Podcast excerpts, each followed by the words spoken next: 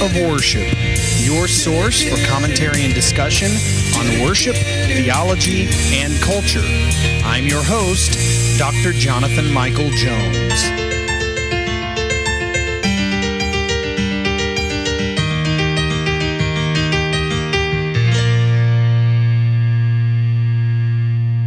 Well, welcome to the Act of Worship podcast. This is Dr. Jonathan Michael Jones, and it is great to be here. And I am so glad you have chosen to listen today and uh, go on this journey with me through the Psalm Project. And uh, I have been thoroughly blessed, and just um, it's been a formative uh, experience so far. And here we are, almost one sixth of the way through the Psalm Project, because today we're covering Psalm uh, 23, and then later this week, Psalm 24. And so it's it seems like we've been at it a lot longer than we have because here we are in May, and uh, we've made it through one sixth of the book of Psalms. And uh, I expect that by the end of the year, um, we will complete just under hundred psalms at the pace we are currently going and then we will finish up next year. And so this keeps me busy. Uh, it keeps me focused.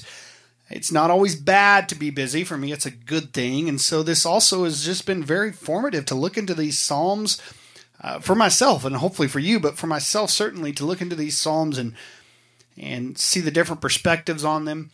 Uh, the Psalms that we have covered so far have been Psalms of David. And uh, as I've mentioned before, he did not write all the Psalms, but he wrote a great majority of them. And so we are here at Psalm 23, and this is perhaps, it is certainly one of the best known Psalms, period, uh, because it is often read at funeral services, memorial services. Uh, but I want to look at it at a, in a different light. Often this psalm is associated with grief and death, but it is really a joyful psalm and it's a psalm of confidence. Um, it, it, it's a it's a literary unity with two governing metaphors expressing God's care and goodness, and so there are two aspects that you will see in this psalm: the shepherd and the banquet table. And we will look at this like like I said, it's a very familiar psalm, but hopefully you can see it in a different perspective and in a different light where this is not just a psalm for a time of grief and death, but really it's more a, a psalm for times of confidence and, and a joyous psalm, a psalm in which we can rejoice. So let's read together, or you can listen if you want. Psalm chapter 23. There are six verses. So here's Psalm 23. The Lord is my shepherd, I shall not want. He makes me lie down in green pastures. He leads me beside still waters. He restores my soul. He leads me in paths of righteousness for his name's sake. Even though I walk through the valley of the shadow of death, I will fear no evil, for you are with me. Your rod and your staff, they comfort me. You prepare a table before me in the presence of my enemies. You anoint my head with oil. My cup overflows. Surely goodness and mercy shall follow me all the days of my life, and I shall dwell in the house of the Lord forever. So, this psalm, as I mentioned, as I'm reading it, you're probably going, Oh, yeah, I've heard that, or Yeah, I know exactly what's coming. This presents to us two images the image of the shepherd, and then at the end, the image of the banquet table. And the image of God as a shepherd is inexhaustibly rich. We see it throughout Scripture. The shepherd stays and remains with his flock. Uh, Isaiah 40 11, he will tend his flock like a shepherd. He will gather the lambs in his arms. He will carry them in his bosom and gently lead those that are with the young. So the shepherd's sheep are totally dependent on him for food and water and protection from the wild animals. David would have known this because he was, before he was king, a shepherd. In the New Testament, Jesus is revealed as the shepherd of his, his people. In John chapter 10, uh, verse 11, listen to this I am the good shepherd. The good shepherd lays down his life for the sheep. And then in verse 14, I am the good shepherd. I know my own, and my own know me. And then in Psalm 63, verses 9 through 12, in all their affliction he was afflicted, and the angel of his presence saved them. In his love and in his pity he redeemed them. He lifted them up and carried them all the days of old. But they rebelled and grieved his Holy Spirit. Therefore he turned to be their enemy. And he fought against them. Then he remembered the days of old of Moses and his people where is he who brought them up out of the sea with the shepherds of his flock? Where is he who put in the midst of them his Holy Spirit? Who caused his glorious arm to go at the right hand of Moses, who divided the waters before them, to make for himself an everlasting name. So, Jesus, throughout the scripture, either in a prophetic manner or in a metaphorical manner, but really this is a literal sense. Jesus is our shepherd. He is revealed as the shepherd of his people, and he fulfills the prophecy that God will come to shepherd his people. Listen to this in Ezekiel 34, beginning in verse 7. I'm going to read through verse 16. Therefore, you shepherds, hear the word of the Lord. As I live, declares the Lord God, surely because my sheep have become a prey, and my sheep have become food for all the wild beasts, since there was no shepherd, and because my shepherds have not searched for my sheep, but the shepherds have fed themselves and have not fed my sheep, therefore you shepherds hear the word of the Lord. Thus says the Lord God Behold, I am against the shepherds, and I will require my sheep at their hand to put a stop to their feeding the sheep. No longer shall the shepherds feed themselves. I will rescue my sheep from their mouths, that they may not be food for them. For thus says the Lord God Behold, I, I myself will search for my sheep and will seek them out. As a shepherd seeks out his flock when he is among his sheep that have been scattered, so will I seek out my sheep, and I will rescue them from all places where they have been scattered on a day of clouds and thick darkness. And I will bring them out from the peoples and gather them from their countries, and will bring them into their own land. And I will feed them on the mountains of Israel by the ravines, and in all the inhabited places of the country. I will feed them with good pasture, and on the mountain heights of Israel shall be their grazing land. There they shall lie down in good grazing land, and on rich pasture they shall feed on the mountains of Israel. I myself will be the shepherd of my sheep and I myself will make them lie down, declares the Lord God. I will seek the lost, and I will bring back the strayed, and I will bind up the injured, and will strengthen the weak, and the fat and the strong I will destroy. I will feed them in justice. So this is sort of a prophetic uh, Ezekiel here, obviously referencing Jesus Christ as the the sheep, the shepherd of the sheep, this image of Jesus being the shepherd and we, his people, being the sheep is persistent, it is pervasive throughout Scripture. And, you know, if you've ever worked with sheep or seen sheep, I mean, people know they're very dumb animals. I don't think the Scripture is calling us dumb, but really emphasizing our total dependence on the Lord. And We see in the New Testament where Jesus discusses the shepherd going after the one lost sheep out of a hundred sheep. He leaves the 99 and goes for the one. There's a terrible worship song out, and you've probably heard it. Uh, that's called Reckless Love. It's a terrible use of the word reckless. I don't know how that made it to recording without someone uh, pitching in their thoughts on that and saying, hey, this is probably a bad idea. But it did.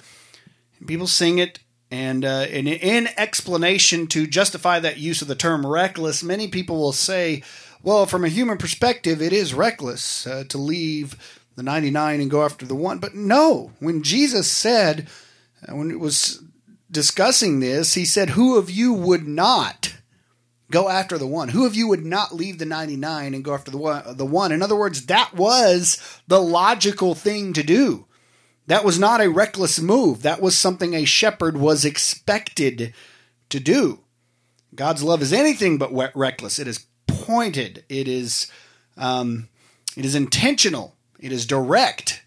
It is not reckless. and so it is not careless. God's love is anything but that. And here the psalmist David is expressing his trust in the Lord. The Lord is my shepherd. He says, I shall not want. The shepherd provides for his people. I want to tell you a story about a guy named William Randolph Hearst. You may have heard of this guy. He was a famous newspaper a guy that lived out in California and he was rich. I mean, loaded upon loaded with money. And he was also a collector and lover of art. He loved collecting art and he would buy and purchase art at, at auctions and, and he collected art. And one day he saw this piece of art. I don't know what it was, if it was a sculpture or a painting, whatever it was. He saw this piece of art that he just felt like he had to get. And and so he got one of his guys, he had servants or whoever, people working for him. He said, Listen, I need you to find this. I need it. And so he sent his guys out to find this piece of art, whatever it was. And they searched and searched and looked. And they came back to him and they said, Mr. Hearst, we have found the piece of art. And we want you to know we found it for you. And he goes, Great, where is it so that I can get it? And they said, You're never going to believe this. It's in your storehouse. so, the one thing that William Randolph Hearst thought that he needed, that he just had to have, he already had. And that's kind of the idea here David is saying, The Lord is my shepherd. I don't want, I don't desire anything because he provides everything that I need. Yet, how many of us, and I am guilty of this as much as anyone, if not more, how many of us strive and strive and strive? If we could just have that one thing, that one degree, that one job, that, you know, more money, more education, whatever the case may be, and ultimately it does not satisfy.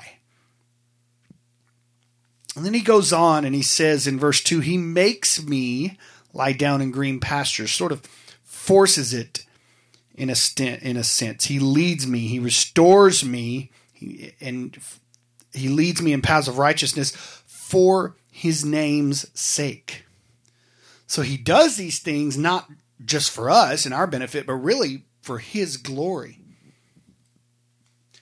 And so these verses extend the metaphor of the shepherd's care for his sheep. The Lord lovingly cares for his people. And then in verse 4, even though I walk through the valley of the shadow of death. Listen to this in Job chapter 10, verses 21 and 22.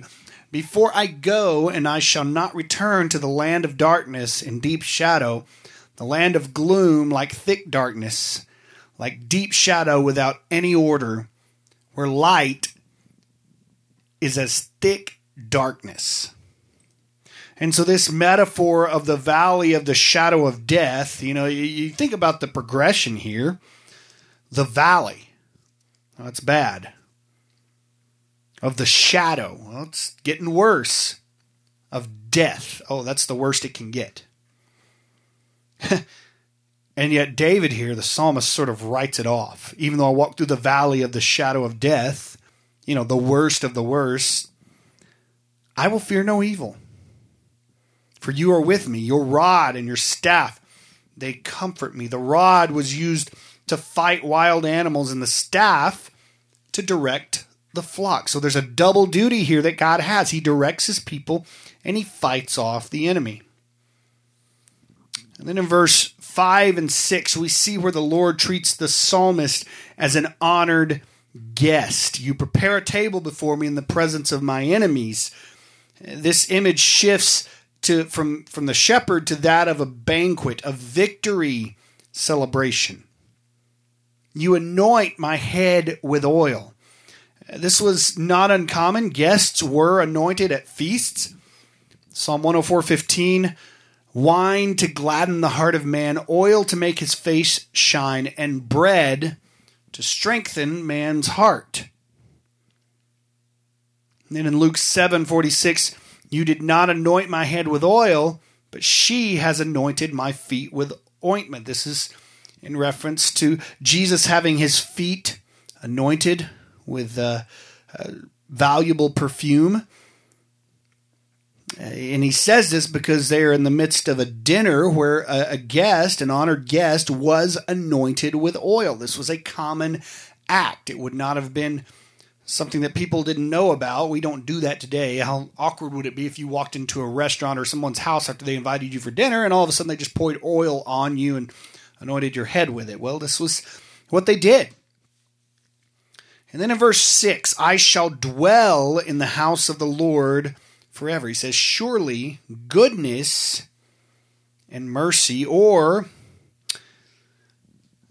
surely goodness and mercy, or steadfast love in some translations, shall follow me all the days of my life. That word follow is a military term, a Hebrew word radaf, and it means a, a great pursuit. Uh, almost a pursuit of an enemy. Here, obviously, God is not our enemy. God is but it's using the same term as as if that's how God pursues us with his love and his mercy. And I will dwell in the house of the Lord forever. Like the sheep with its shepherd, the psalmist quiets himself in God's assurance of an eternal home with him.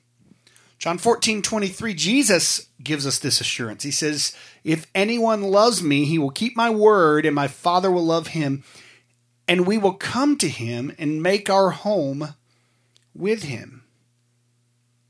God is love, and he is goodness and faithfulness, and that is saying that the best love, the best goodness, the best mercy, the best faithfulness will follow us, will pursue us all the days of our lives if we are if we are his children and we will dwell in the house of the Lord forever.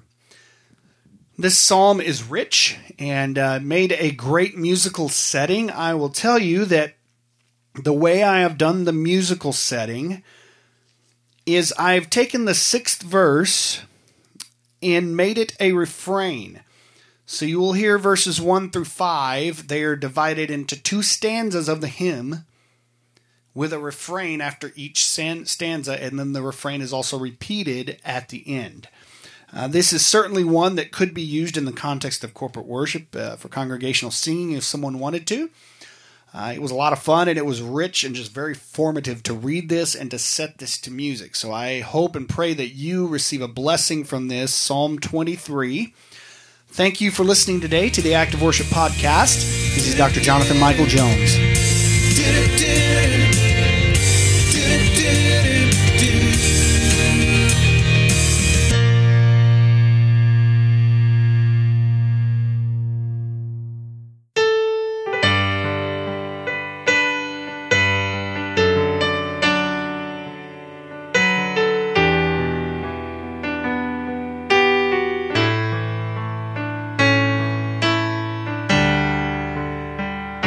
The